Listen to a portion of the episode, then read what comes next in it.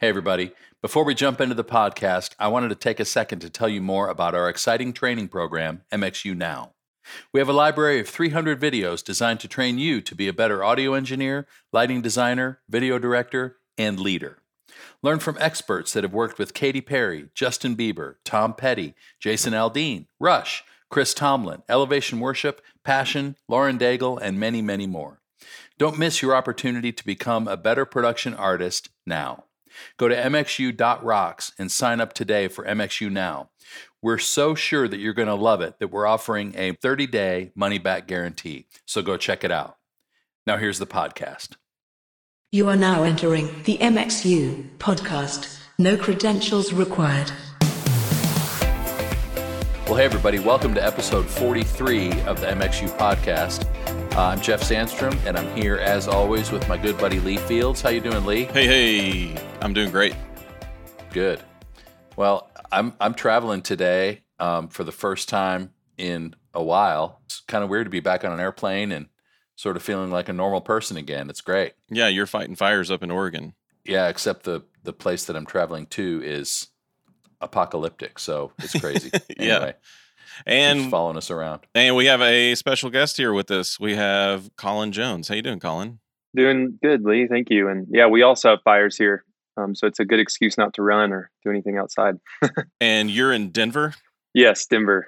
Yeah. What Correct. Suburb of Denver are you in? Um, we're in Arvada. So the office is in Westminster, which is just north of, yeah, Denver proper. And then I'm west of Denver proper. Yep. Okay. There's a restaurant in Arvada I went to maybe a year ago. It's like an old school diner type vibe, but like yeah, Steuben's. Cool... Steuben's, that's it. Yeah, did Summit take you there? Yes, yeah, they did. Dustin loves it. Yeah, yeah, it Nick is a good and Dustin. Place. Yeah, it yep. looks much worse than it is on the outside, and it actually is pretty good. Yeah, yeah. Man, I love old time, just greasy diner type food. It's oh, just it's the best. It's like that, but then you can get an old fashioned. Yeah, two great tastes that taste great together, and it's also like a farm to table, you know. Uh, uh greasy. Yeah, so it's like I love it. If there was a Waffle House and then everybody from R E I started managing the restaurant. That's kind of what it feels like. Pretty much just described Denver. Yeah. I did. Yeah, exactly. That's hilarious. Yeah. Denver is like that. Uh, Boulder is like the epitome of that. Yeah, that's where you can get your crystals and all of that stuff, yeah. Right. You Good have place. To have a Prius and a pair of Birkenstocks to live in uh-huh. Boulder, though. Yeah, otherwise you're judged, yeah. Yeah. Mm-hmm. Flannel shirts and sensible shoes, I mean, goes a long way. It's still a Patagonia flannel, though. That's, that's true. That's true, yeah. That is yeah. very true. It looks like an old flannel, but it costs you two hundred dollars. Yep. But it has a lifetime warranty, so it's okay. Yeah, sustainable. Well, you're and Colin, you're the president of Resi, formerly Correct. Living as One. Right. Yeah. We just changed our name two weeks ago to make it confusing for everybody. Yeah. Well, you did a pretty good job, and it's I, th- I feel like it it it clicked over pretty pretty well. But I have a question. So, uh, if I were the president of a company, I would totally be looking at. Uh, I think his name's Dave Portnoy, the president of Barstool Sports. Do you follow him on yeah. social? No, I don't. I should. Yeah. He has a wild Instagram account, but it, they call him like the Prez or El Presidente. So mm-hmm. I think you should change your name to something cool like that and have yeah. an out, outlandish Instagram account. He goes into pizza shops and now he brings out a pizza and he gives it a review. And it's called One Bite. He's like, One Bite, everybody knows the rules. And then he rates these pizzas. And this is the president of Barstool. Yeah. And now he's awesome. Made an app. And now there's an app called the One Bite app. And it has his ratings of pizza places all over the country. It's awesome. Yeah, I, awesome. I need to up my game in some sort. Well, I think it's diners, right? Yeah, so you start right. with Steuben's. And mm-hmm. you give them a rating, and then you start an app, and then you retire from Resi. Yeah, I think that's genius. And then I don't have to do yeah streaming anymore. I can just be in a church or whatever. Yeah, that would be right. interesting. All right. Well, that's not what we're here to talk about today. We're here because Colin is a live streaming expert of all experts, and their company has a long history in basically developing the technology that a lot of you guys use for getting your stuff online and making it efficient and effective and easy for your volunteers to manage. So that's what we want to talk about today. So Colin, I'd love to hear kind of the story of how you guys got started. And I love the fact that it came out of your working on production teams in your church and how that grew into meeting a need for basically the church at large. So just tell us a bit of the background and kind of the origin story, if you will. But awesome. Yeah. So we, we started Resi out of just our home church, and we were all church tech guys. And um, we went through like five different things, and then out of the pain, you know, living as one arose. And yeah, I think the name did go over better just because everybody kind of thought that we should have done it two years ago or when it started. Yeah. Nobody had an idea. I thought it was marriage conference or whatever. But essentially now we get to, yeah, which I'm sure you guys saw that video, but we tried to do a parody on it. Just, it was funny. Like people's responses on social media really cracked me up. We did like a post of all the funny ones, but my favorite was probably where, where am I going to get my cohabitation, you know, streaming service now?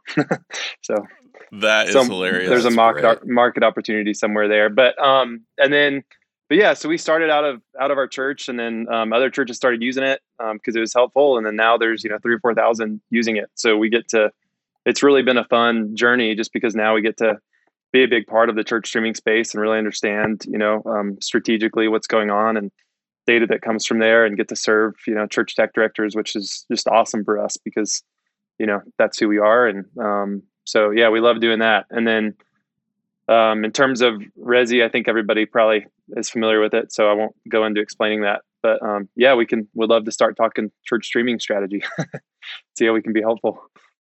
Well, I love the fact that the company grew out of your needs as a local church and guys who were just ready to dig in and figure it out. And it wasn't like, okay, we've, we've got this thing and now we're just going to sort of keep it to ourselves. But the whole mission was, how can we help other churches? Because we know that we're not the only ones who struggle with this stuff. So it's just, I just love seeing what you guys have done. It's awesome. Yeah. Thank you. Yeah. I remember reaching out to like, you know, the churches like Gateway and Life Church. I was like, we were trying to stream and I was like, who, who does it? You know? So we reached out to these churches and they were like, told us their budget item back, you know, what they spent on it. And I was like, yeah, yeah we don't have, you know, tenth of that or our, right. our elders would, uh, yeah.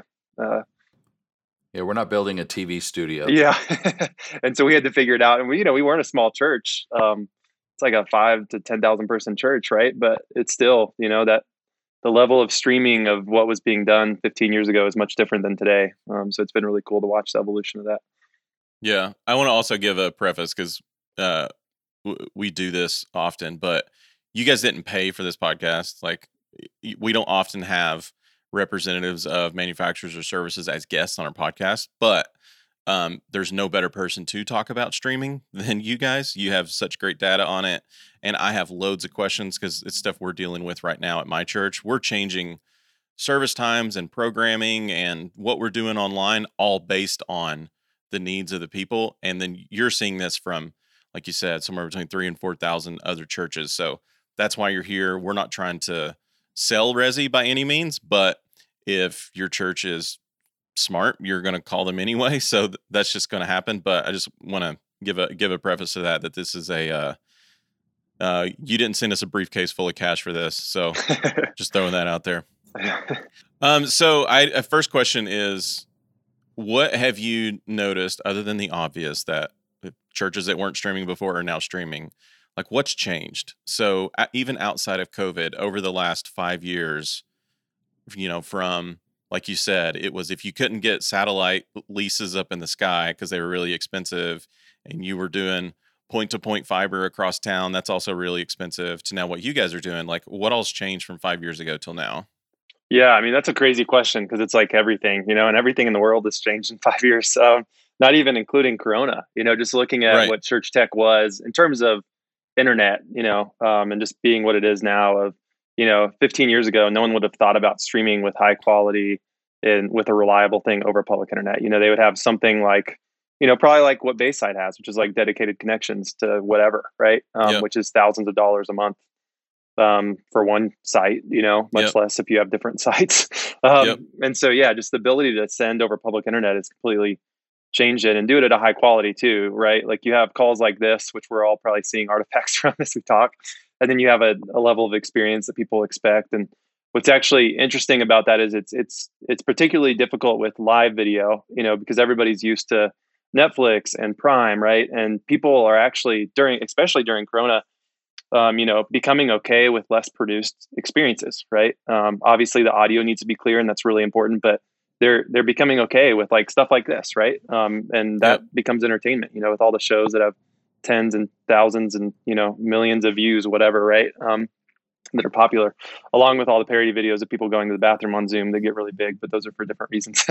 And so, yeah, just the, the ability to do it over public internet with like a Netflix style quality is really important. Cause you know, seventy, you guys probably know this, but seventy percent of people leave by the second buffering wheel. Um, and that's for sports content. So if we're looking oh, yeah, at, hold on, time. Yeah. Say that again for the people in the back. Sure. So it's seventy percent. So it's actually sixty-seven percent, but sixty-seven percent of people are gone by the second buffering wheel.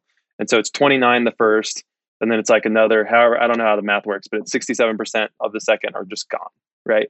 Basically, a third of the people leave when it starts to buffer mm-hmm. once, two and thirds. Then two-thirds of the people leave, they're gone. Yeah, so you've got a third buffers, left over. If it buffers a second time. Yep. So then you've only got a third of the people, and they're probably related to the people on stage and just cheering that the internet doesn't yeah, go out again. They're, they're our moms. Yep. Yeah. we're, wow. we're thankful for them. But they make our analytics look better. But yeah, and so it's, you know, and during Corona, like what's changed, you know, we've changed our entire product roadmap, as I'm sure most companies have, you know, just to better suit the needs. And churches are rethinking. I, I think like during Corona, churches basically transitioned from, you know, managing a community and trying to impact, you know, some churches have the external and some churches have the internal perspective, right? And both are fine. And then you have the, you know, basically now they're a tech media company, essentially, yeah. is like what a church transitioned to. Is there They're managing community through media, you know? Um, and so just the strategies and all that have entirely shifted. And um, that's really hard for most pastors. I feel like, you know, the pastors that get it, they're, they're doing great right now and loving it. um, like Red Rocks, I go to Red Rocks here and, you know, Sean, the senior pastor is like, you know, can this be forever? Like, I just love yeah. it. Um, and they have huge online audience still, you know, even though it's way down from what it was, but you know, like it's really had to transition the way that they think and, and the products and, you know, the solutions and scheduling and, you know, production, everything that they do, you know, follows that strategy like you're talking about at Bayside. Yeah, totally. So, okay, you just hit on something else that we're experiencing and trying to solve this problem or rolling with the problem. I don't really know what to do, but um, Easter hits and we had three hundred thousand people watch online. Yeah. Now, Which, what size is your church on a weekend? Uh, twenty thousand. Yeah. So, you know, we went ten X. Now, th- yeah. the breakdown of that, though, is interesting because let's say two hundred fifty thousand of those came from Facebook. And yeah, we could have the, a podcast uh, on that all day on how to dude, do numbers. I, yeah. Well, we're about to because yeah. it is now a soapbox issue for me. So at the other fifty thousand, though, came from um, YouTube or our platform that we have integrated inside our website. Mm-hmm. So a senior pastor loves that three hundred thousand number, right? Because he can go to the core of the church, you know, the, the giving core and use that as uh, momentum building and as great storytelling. Like we're reaching three hundred thousand people. Now, it's not exactly true because the watch times for two hundred fifty of those three hundred thousand were like one minute. Yeah. So they didn't even see the buffer wheel, you know, but we did have, no, but we did have fifty, I think fifty-five thousand unique devices. We did see that number and that was a real number, mm-hmm. but now that number's down to like five thousand across nine campuses. Yeah. So are you mm-hmm. seeing that across every church? Has that happened? I know some of them it hasn't, like the Mike Todds and the Elevations are still, you know, where they were, if not growing, but they were doing this before. They have a strategy for that. And that that's great. But yeah. Like for us, we're seeing it just like, it, it's holding tight now around that five thousand a week unique number, but I don't see it going up anytime soon. So your thoughts? Yeah, you got your faithful few. Well, this is a, I could take this in a lot of different directions, but I'm really passionate about this because we want, we've been like basically the story of how we started streaming in our church was Paul, our C E O, Um, just really wanted to push it to our church and was like, hey, people will come to Christ through this thing, right? This great idea called internet streaming. You know, this was like twelve, fifteen years ago, right? Um, yeah. And the elders were like, no one's going to come to church. Why would we ever do this, right? Um, and then they're just going to be comfortable coming in their living rooms and not come or, you know, all those things that you don't really deal with anymore because yeah. of Corona. Um, and then he just did it anyway. And then um, the pastor's brother um, who, you know, had been he'd been trying to come to Christ or get him to come to Christ for like forty years, right? Came to Christ like first weekend of streaming or whatever.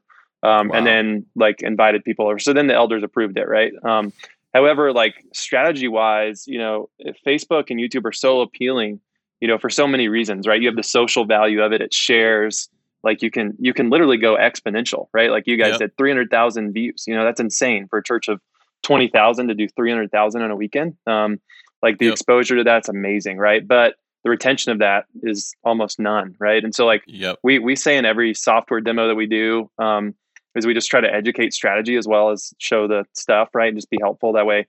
Like, and like I said, we don't care if you go with Resi or whatever, just want to be helpful strategically. So we share a bunch of data. And one of those data points is like average watch times across the platforms, which you alluded to.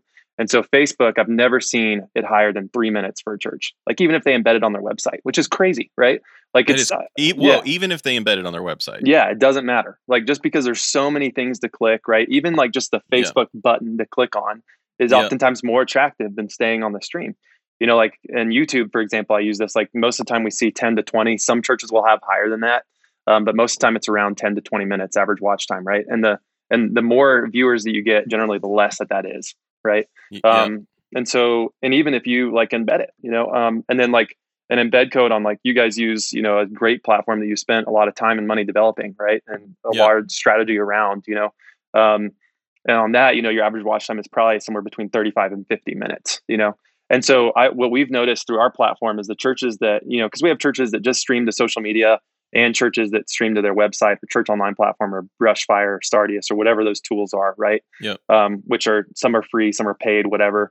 Um, but the churches that stream to those things haven't seen a ton of degradation in their audience on their website um, compared to, but but it's really on the social media, right? Um, and right. it's because, I think it's because of habits, right? So Facebook is building the habits. It's literally like slot machine. I mean, I'm sure we're all aware of, you know, how to build habit forming digital products and what, what the tactics are that they use, you know, to keep you on there. Like every time you scroll, it's a dopamine hit because it's an invariable reward, right? Oh, I, and so I'm they, very familiar. Yeah. And me too, because by the I way, spend, if you haven't watched The Social Dilemma, just yeah. watch The Social Dilemma and figure out how Facebook and your phone are making you a crackhead. Yeah, and how they don't even let their kids use it.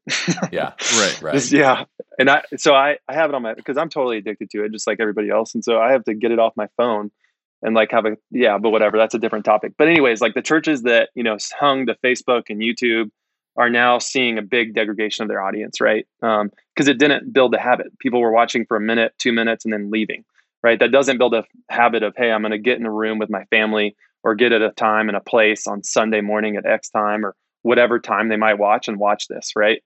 Um, and, and it's also so many negative distractions, right? On your, on your website, you're, you're able to do things like, you know, and engage them in a way that you want. With Facebook, it's the cat video, or for me on YouTube, it's Tesla videos, right? I don't own a Tesla, but I watch, I don't know how many hours of videos about, yeah. you know, Teslas. And, and so that's it. And huge topic is average watch time. It's like, don't, you know, butts in seats, right? Like Saddleback, for example, will have eighty thousand views on Facebook, right? And they're like amazing. Um, and like yeah. twenty of those watch longer than thirty minutes.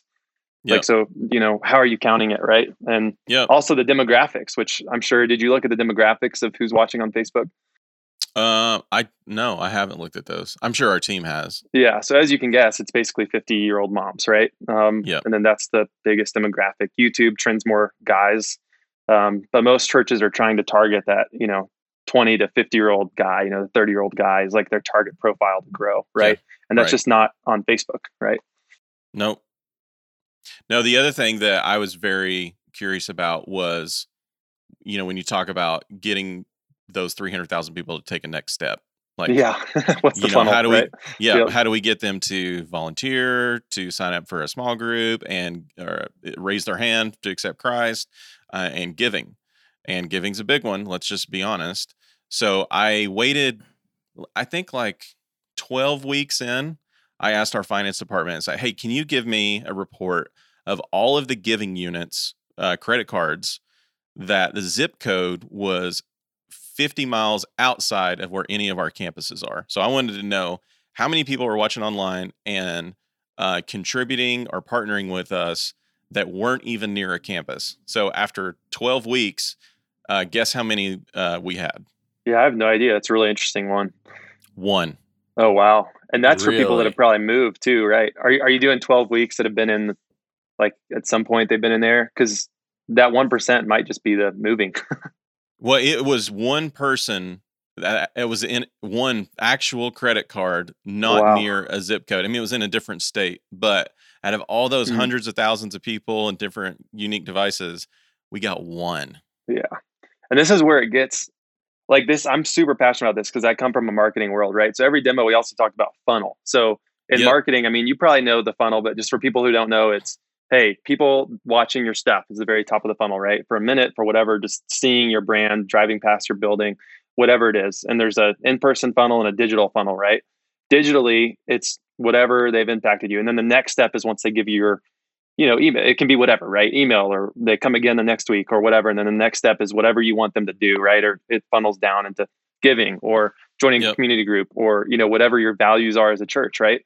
And like with, yeah, and it's, it's interesting because if you have, you know, Facebook, if people are watching for a minute, you know, like, are they going to click on the give button that you post right. in a link two times during the sermon? Like if they're watching for a minute, probably not. Right. And so, right. yeah, some of our churches, because you have cues, I'm sure you're familiar with cues, but like they'll send out like a worship song or like five minutes of the message and then cut it off on Facebook yep. and then say, come to our website, right? Where they're inundated with giving, join a community group, whatever you want them to be inundated with, you know, yeah. um, which is interesting because it converts them. And then, yeah, other people will do like the pastor thing where the pastor will just get on Facebook that morning while church is going on because they're doing sim lives or doing worship or whatever.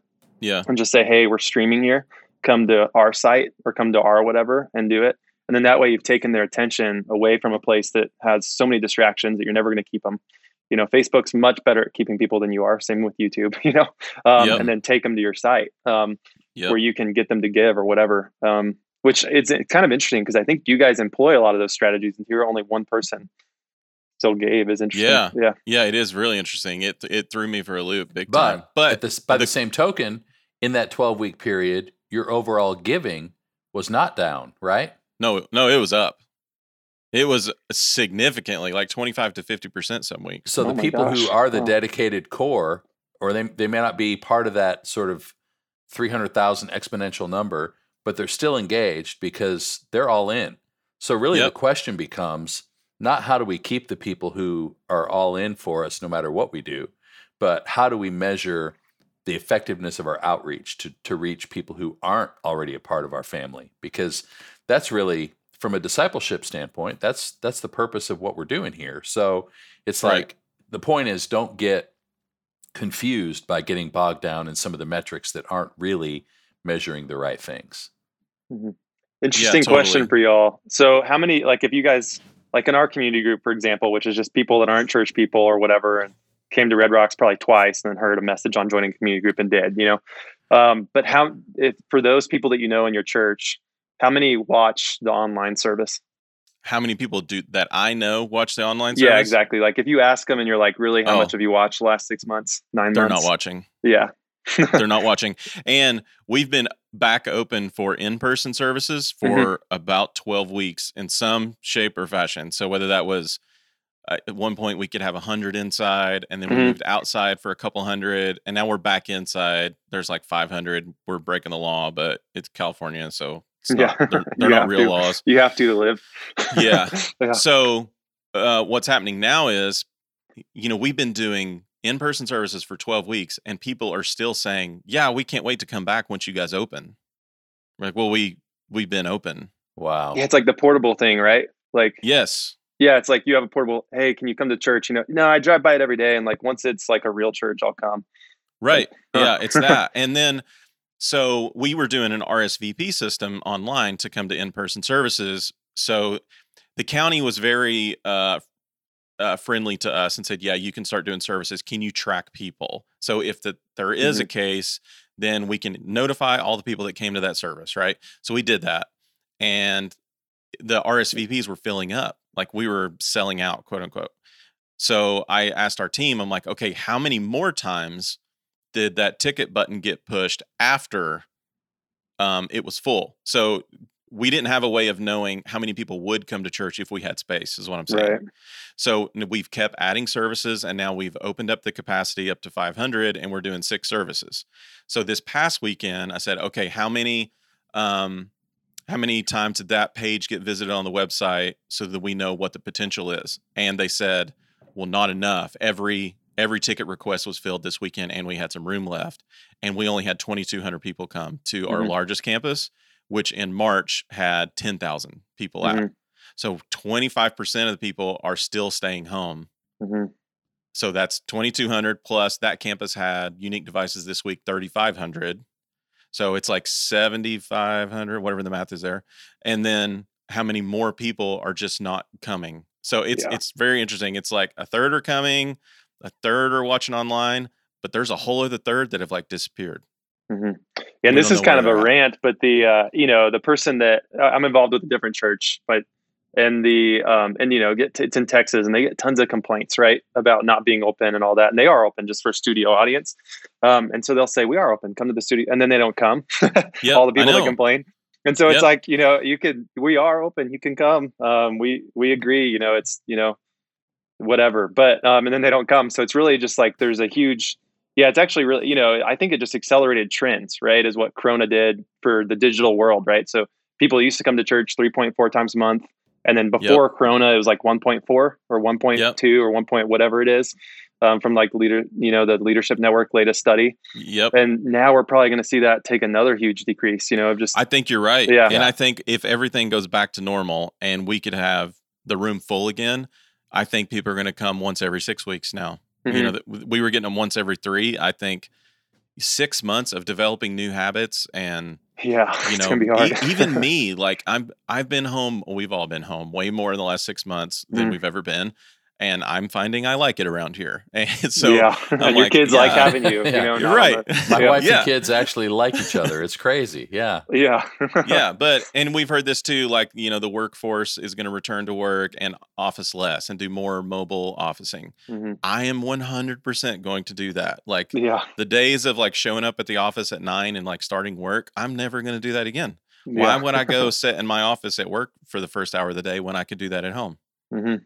So anyway, all that to say, I, I do think we're seeing new patterns. Yeah, I think, you know, we had twenty thousand people a weekend in February. My guess is we're looking at it, that being around like six or seven thousand once yeah. we're allowed to meet again. Yeah. But, but we still have the same amount of giving units, if not more, which is encouraging because that's a discipleship issue. So I yeah. think people are not linking their tithing and that discipleship with their attendance in church, which is great, but it's really weird. Well, I think one of the biggest questions churches need to answer is that very thing, because people aren't going to give if they don't consider this their church. So you have all these people who say, this is my church and I'm willing to give to it. I'm just not willing to show up. Like there's a disconnect there that it's like, it's great that the church is still receiving the support that they need and engagement from people who are in financially, but if they're not going to physically show up either digitally or in person, then what is that saying? Yeah. And it's interesting, you know, because I, I was used to be on the strategic team of a large church, and it's like, you know, basically we have a movie theater right now, right? Um, on Sunday mornings, right? Like that's essentially what it is with childcare, right? It's a movie theater with childcare. Um, and it's like, and, you know, we create an awesome experience where you come, you sit, you stand, you know, you do, and then you leave, right? And hurry up because the parking lot needs to turn, right? Um, and like the, and then, and you're seeing all these churches, like the churches that are really growing are like, you know, the A G churches, right? That are creating amazing experiences, right? And then those experiences, you know, can that, can you create an amazing experience every weekend and someone want to come to an amazing experience every weekend because they want an amazing experience? Probably not. Um, yeah. And so it actually kind of questions like, what's the, you know, do we start measuring community groups, right? Like, do we start measuring whatever, like where, where people are actually interacting? And a lot of churches don't, you know, do that very differently. So I should leave that disclaimer, you know, I'm talking about the, the mass church in the world, right? Like there's, and it's probably not even the mass church in the world, because I bet all the fifty person churches add up to be bigger than all the big churches. But, um, especially when you're talking globally. And a lot of those big right. churches are, have been trying to find ways of making it personal and more sticky, you know, for years, right? Um, and I think that just accelerates those conversations. Is how do we make a big experience sticky, you know? And it's and it's hard when, you know, you yeah, I mean, you guys get the complexities of that, uh, yeah, totally. And I think you're right. Your um, your diagnosis of the A G churches, Assembly of God, so mm-hmm. more charismatic, more experiential type worship. that we're seeing people grow because mm-hmm. people want to be a part and they want to be in the room when that happens, really engaging worship and engaging message. And then the other side, the community group aspect. So uh, for me personally, that that's something I'm thinking about is maybe, you know, back in April, I'm I'm talking all over myself here, but back in April, I went, okay, now's our chance. Let's go online, global audience. I totally went there. But then I kind of went, should yeah. we be trying our to compete with Stephen Furtick and Mike Todd? I mean, really? Yeah, I mean, and we're a church of sure. twenty thousand, and I think we have amazing communicators. Yeah. They're not preachers. They're they're great pastors and teachers, but they're not preachers. Right, right. So we've made a bunch of shifts, and now I'm going, okay, maybe getting people back in the room is the right thing to do, and especially because of COVID and because of a lot of cultural issues happening in the world and, you know, d- different things like that. And then I'm a dad of a sixth grader. And he started um, going to small group. So the student ministries aren't mm-hmm. meeting in person at all. They're only doing small groups. So he's on, like, he'll go tonight. It's probably week four or five of small group. I'm telling you what, he loves that small group so much that I would right. continue to give to my church because of that. Mm-hmm. He's not going to the church for a service. So I think there's that too. It's what you said. It's, It's community, but providing that for my kids is making me go like, oh, I will give to that middle school ministry mm-hmm. whatever they ask me because of how much he loves it. That's exactly the same for us. I mean, the reason we're at the church we're going to right now is because of Stella's experience as a student, and it's priceless for us. Right. So if you, I think as leaders in in production and tech and worship, it is a good idea to elevate your thinking outside of just your sphere. So how do we create great engaging environments in the room? How do we create sticky environment online that when people don't come, that they still have a great experience? But then also don't forget, even though you're not involved with student ministries and small group and how important that is, like it all plays a role together in the health of your church. It's something I'm learning more and more. And I, and I think it's just, it's life experience. And because I'm a dad of a, a middle schooler. So now I'm even thinking like, well, he's on YouTube a lot watching this guy Unspeakable play video games. So mm-hmm. what's the middle school YouTube channel look like? And how can I help them? You know, different things like that. Mm-hmm. It's really good. We, you know, if, if we thought of the message and the Sunday service as just a top of funnel activity, you know, it'd get a lot easier. Because, like, think about that. You know, you had three hundred thousand people watch your message, yeah. right? Like, if you can convince one percent of those people to join a community group or whatever during that message at some point, yep. you know, right. um, or whatever, yep. or to, and then you've kept them as a, not to say a customer, but like as a member forever, yes. right? Like, if you get them involved in something like that. And so it's like, it, I don't think having the Sunday service is like the the staple that we used to go to every single weekend, no matter what. You know, one is that our, our culture changed. Right now there's soccer games on Sunday morning. Right. Um, and it's like, you choose whether your kid plays soccer or goes to church, right? Um, it's a really tough choice. You want them to be, you know, effective in the world. And how can you do that if you just don't let them play sports? Right. Yep. um, and there's all those conversations. Right. And then some believers would say, nope, putting our foot down, they're not going, you know, whatever. And then some other people would say, you know, let's do it. They can engage in other ways. And so I don't think it's that bad as a funnel activity. But I think the problem is, is our, it's our only thing that we really use to measure, because community groups are so hard to measure. Yep. Um, you can measure how many people join, but how is retention, right? Like all the, those things, and um, giving is easy to measure. Um, and it is interesting that like people are following still biblical principles, you know? Yep. Um, but not the, and I think also people consider like is, you know, is like the rat race of going to work and then school and then, you know, um, games, and all stuff all day Saturday, and then church, just to rush to church on a Sunday morning and rush out. Um, is that helping their family grow, you know? Right. Um, and there's versus, you know, them slowing down and being at home together and talking about the message together, or talking about the kids study together and having that time, right? Instead of just going to lunch and doing whatever. And those are all interesting conversations, but yeah, from a, from a tech side too, I still think, you know, like, um, and not to turn it back to that, but, um, you know, like people are still watching this at home, and they want to worship and want to have experiences at home. Yeah. And like, um, and I've, I've watched a lot of different churches, right. And getting audio so people can turn up worship and actually worship is so important. Um, and we wanted to say that from a streaming retention standpoint, it really matters for your stream retention that your worship audio is good. you know? Um, and like, like, for example, me and my wife, you know, had to like turn mm-hmm. way down the volume, which meant we didn't feel comfortable worshiping because we're having house church with friends. Right. I'm like inviting people over and doing that. And everybody stopped singing because the audio is bad. Right. So then now it just became this awkward thing, you know, where we're all looking at each other right. um, versus, you know, like, yeah, listening to it and, and worshiping and turning it up and whatever. And I'm sure that's, you know, probably impacts families less because as a dad, you don't care about singing with your kids, but it still extremely matters for retention. Um, and then there's probably, a, you know, and you guys have great resources for that. And there's probably a lot of other audio things, you know, related to video that we can talk about, but audio is just so important when it comes to, if you want to get that top of the funnel experience, or if you want to get that bottom of the funnel experience, you know, retent, you know, for retention. So, yeah, yeah. Even just volume, like you said, like making yeah. sure it's the same volume as everything else they're watching. Yeah, which is so difficult for churches to get right. Like it um, is. It's just amazing how many churches don't I think get that. Yeah. I, I may post something. This is maybe my next rant on Instagram, but I think churches are way too concerned about L U Fs and measuring and making sure you're in this certain range. I'm like, just turn it up and make sure it doesn't distort. Like who freaking yeah. cares, you know? It's like, if yeah. this YouTube video is loud, then yours should be that loud. Like yep. don't. Yeah. And so many people want to do it with our system in the cloud, you know, cause we can do that. We can increase gain, and that is not the right way to go. Right. Don't do right. that. Um, do it from your board. Yep. And you guys yeah. know the reasons for that. Um, and it's like, yeah, you can't, you can't just artificially increase things all the time. It needs to be coming out of your board hot, you know? And okay. So for somebody who's listening, who goes, okay, I get that. And I want it to be as great as it can be. Mm-hmm.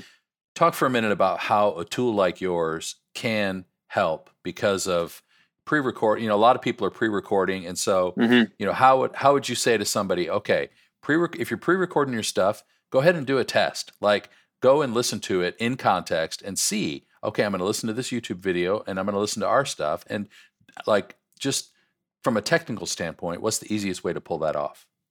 Yeah. And from our side, it's super easy. It's whatever you upload gets, gets sent out. Right. Um, and so you guys know this, you can do however high of audio bit rates you want pretty much for the web. And we can go as high as like what app music plays at, right? For live video, which like when we streamed the M X U event, you know, I think you did whatever it was in the three, I don't remember the exact number, but one million. It was a high audio bit rate. Yeah. One million kilobits per second or one gigabit. Yeah. yeah. yeah. And then, um, but it was really high. Right. And that's awesome. Um, because you're M X U, you don't necessarily want to do that if you're a church, right? Cause there, there's, um, you know, like a, a cost benefit there of where no one's actually able to hear that because it's live video over the public internet. Right. Um, and so while our system delivers that um, perfectly to the end user, they still have to have the bandwidth to get all that. And so we have really great um, recommendations on all of that stuff when you're streaming or uploading, and you can go higher on the upload because it's easier. Right. Um, and then, but really the, how to, how to do audio well comes before us, you know, and that's where you two are the, probably the world's leading experts on, right? Um, and that's, you know, making sure, I think some of the common misconceptions are thinking that they need to use us to increase gain when really that's mm-hmm. an artificial increase, right? And so that'll cause other problems related to their audio, um, which you see. And sure, we can do it, um, but it's it's not the best for, you know, a lot of reasons. And then there's also the case of, you know, people mixing for in the room. Um, and it might sound really great to them, and they don't even test what the stream sounds like, right? Yeah. And they're not mixing to the stream, even though there's, you know, exponentially more people watching online than in person. Um, yep. I think a lot of that is pastor pressure and stuff like that, but you got to mix for the in-person, I mean, for the online experience right now, if you're a church, and um, you have to sacrifice the room, and you have to explain that to your pastor, you know? Well, I've heard from a lot of people that, you know, they thought that their mix was rocking because mm-hmm. it sounded a certain way in their room. They moved to broadcast and really started working to get that dialed in in their near field monitors or their headphones or their in-ears and testing on different yeah. speaker systems and all that. And that's really improved. And so now what they're sending out is great. And as they're starting to reopen, go back in their room, they push the master fader up and it sounds like crap. And they're like, yep. oh no, there are flaws in my room. Like my P A is improperly deployed. I've got lobing in my low end that's just crazy. Like wh- why is this stuff taking off the way it is? It's not It's not the mix, because your mix is great in your broadcast. There's a problem with your room or your acoustics or your P A. So it's like you got to figure out where you want to spend your energy. And I think if you've improved your mix, then don't deteriorate your mix to compensate for the room. Let's figure out how to fix your room and fix your P A so that they can both exist in the same space. Because a lot of people, they're not going to build a full broadcast suite with a dedicated team of personnel to be able to mm-hmm. manage their a separate mix. Why not get the mix and the gear hand in hand working together so that both can be great? Yeah. Yeah. And that's a more that's, expensive that's problem. That's my soapbox right now. Right. No, I totally agree. And, but it's a more expensive problem. So until you do that, don't sacrifice the uh, online audience where you have fifty thousand people watching and, right. you know, ten people in a room or whatever. Yeah. Yeah. Um, I am telling churches that have, like, they have a front of house console and a monitor console, and then they're taking the mm-hmm. stream off of front of house. Yeah. Like, take that monitor console, turn in your broadcast, and do monitors from front of house. Like, days mm-hmm. are over when priority used to be you buy front of house console, then you buy monitors, and then you buy broadcast. Now mm-hmm. it's front of house, broadcast, monitors. Yeah. And only because yeah. it really kind of can't be broadcast front of house monitors. And like sending your broadcast feed to your front of house mix is dangerous, because that's just, mm. you could get, there's feedback problems and all kinds of things that can happen. But, yep. um, but I think we're there. And we did that. We moved the monitor console into a new broadcast suite. We'd never done that before. And uh, since then added another monitor console, but it's just a priority. Mm-hmm. Yeah. That's good. And you guys rerouted a lot of resources. I think in a, another cool stat this weekend, we noticed it was eighty twenty in terms of eighty percent were live streams again this weekend, twenty percent were sim lives, which that was like flipped, you know, four months ago. Okay. So um, there's another issue I want to talk about. So yep. the pre-recorded, the argument at first was, well, we can edit this. It can be more polished. It's, and I, mm-hmm. I think there's two things there when I say edit and more polished. A polished audio experience and a polished video and programming and transitions. Those, I'm separating those two. Is it true? Well, maybe we're seeing this now, that people actually like the more raw programmed church service than they did the edited, polished, perfect one. Yeah. And that's a really hard thing to answer. I would love to have data. I could look that up, but I don't have it on the top of my head of how did the eighty percent perform versus the twenty, yeah. you know? Yeah. Um, And that would probably be a good thing over time, and we'd be able to tell that. But honestly, I don't have a good feel for that. Um, I do think that um, you know, like a there's a much there's a much there's a pretty big difference in the band and the pastor after they've done it, you know, once yep. than the first time, right? Like, I'm sure you guys remember the day when your pastor was pre-recording during Corona and he realized that he could do multiple cuts. Oh yeah, um, we stopped him. Every, we were like, no, you only get yeah. one. yeah, yep. And all of the tech guys hated that, right? But then um, it also makes it really hard for the pastor to do one cut, right? Um, and execute that well. And same same with the band and mixing. And, and it also just feels pretty pre-produced, like you're not a part of something, right? right? So I do think there's a live feel that just makes it a lot cooler, right? Um, yeah. And yeah, there was, if you've seen the dude with signs or whatever, I remember like in the beginning of Corona, there was the Christian dude with signs that held up like, we know your live streams aren't live. Yeah, yeah. um, yeah. And it was hilarious. But like, and so people I think do probably, you know, sniff that out and see. But also, you know, you can do it in a way where it's just a, a service that you run through once and there's not a ton of pre-produced stuff, you know. Yeah. Um, that probably has the same thing. Nobody knows that it's a sim live. Like if in Resi especially, like we don't do anything different to the end user experience at all. Right. Um, it's all the, it looks the exact same on Facebook, YouTube, and your website and all of your whatever. Um, and so I don't, yeah. So some people, you know, depending on how pre-produced it is, but I do think it's interesting because, you know, like, you know, take, there's the Seacoast, right? The really large churches and the smaller churches that are now pretty much all back in person for a studio audience or yeah. at least one service, you know, yeah. um, during a regular time, um, which is interesting. And yeah. And the, the results that you're seeing are kind of worrisome. Like, not that many people want to come. No, they're not, and, yeah. and they're allowed to. Mm-hmm. So I, I think we're going to go back to streaming live services and not doing any editing mm-hmm. and just putting auto tune on the vocals, and you know, because that is one thing. Like an out of out of tune, flat vocal online, yeah. it sounds terrible. It's way worse yeah, than it you is. You can in really the hear it. Oh yeah, yeah, you can really hear it. My T V speakers think, are better than my line array when it comes to sniffing out out of tune vocals. Yeah. Out of tune guitars yep. and play. Yeah, that's what I was going to say is I think I'm great with it being live as long as it sounds good. I mean, for me, yeah. if, if, if I'm going to experience it at home, I would rather have it sound and look really good and the church be, op- be open with the fact that this isn't live. I mean, I, I don't care if it's live. Nothing else I watch is live except sports. So you know, I, I I tend to side toward the, you know, more polished just because I want the mix to sound really good. If you can accomplish that in a live stream, awesome. Let's do that. But, you know, we, it's funny, confession time. So we've got our daughter involved in the student ministry um, in our local church, and we're a part of a community group in the local church. But for me on Sunday morning, I watch North Point online because that's the church we were in in Atlanta. And I love the product that they're putting out in terms of their just weekly service. And part of it is because of how great it sounds and how great it looks. And so, yes, I'm involved in my local church, but on Sunday morning, if I'm going to watch something online, I'm going to go to what's most engaging to me. And so there's a bit of a disconnect, like, why aren't you watching your local church? Well, I do, but I'm also watching, you know, the church that connects with me in terms of the experience. So I don't know, maybe that's, yeah, and we're the same way, and we people, actually but... still give to both. Like we just, so yeah. It's like, because you feel that connection to the church, and you bought into the mission, right? And so it's like, yeah, we're the same way. I'll, and I'll podcast my local church later, you know, and stuff like that. Yeah. But um, yeah. generally won't. Yeah, we watch like if, we watch yeah. the teaching from our local church, and because right. we love the pastor and his teaching is great. But when it comes to worship, I'm gonna I'm gonna engage with my friends at North Point, and it's awesome, and and we still give to them yeah. too. So it's it's. It's a tension, but it's, right. I think it's a great opportunity though, too, because we have access to all these things. You know, if, if the guys at Transformation and Elevation and North Point and all those places are crushing it, great. We can watch them and be involved in our local church. So right.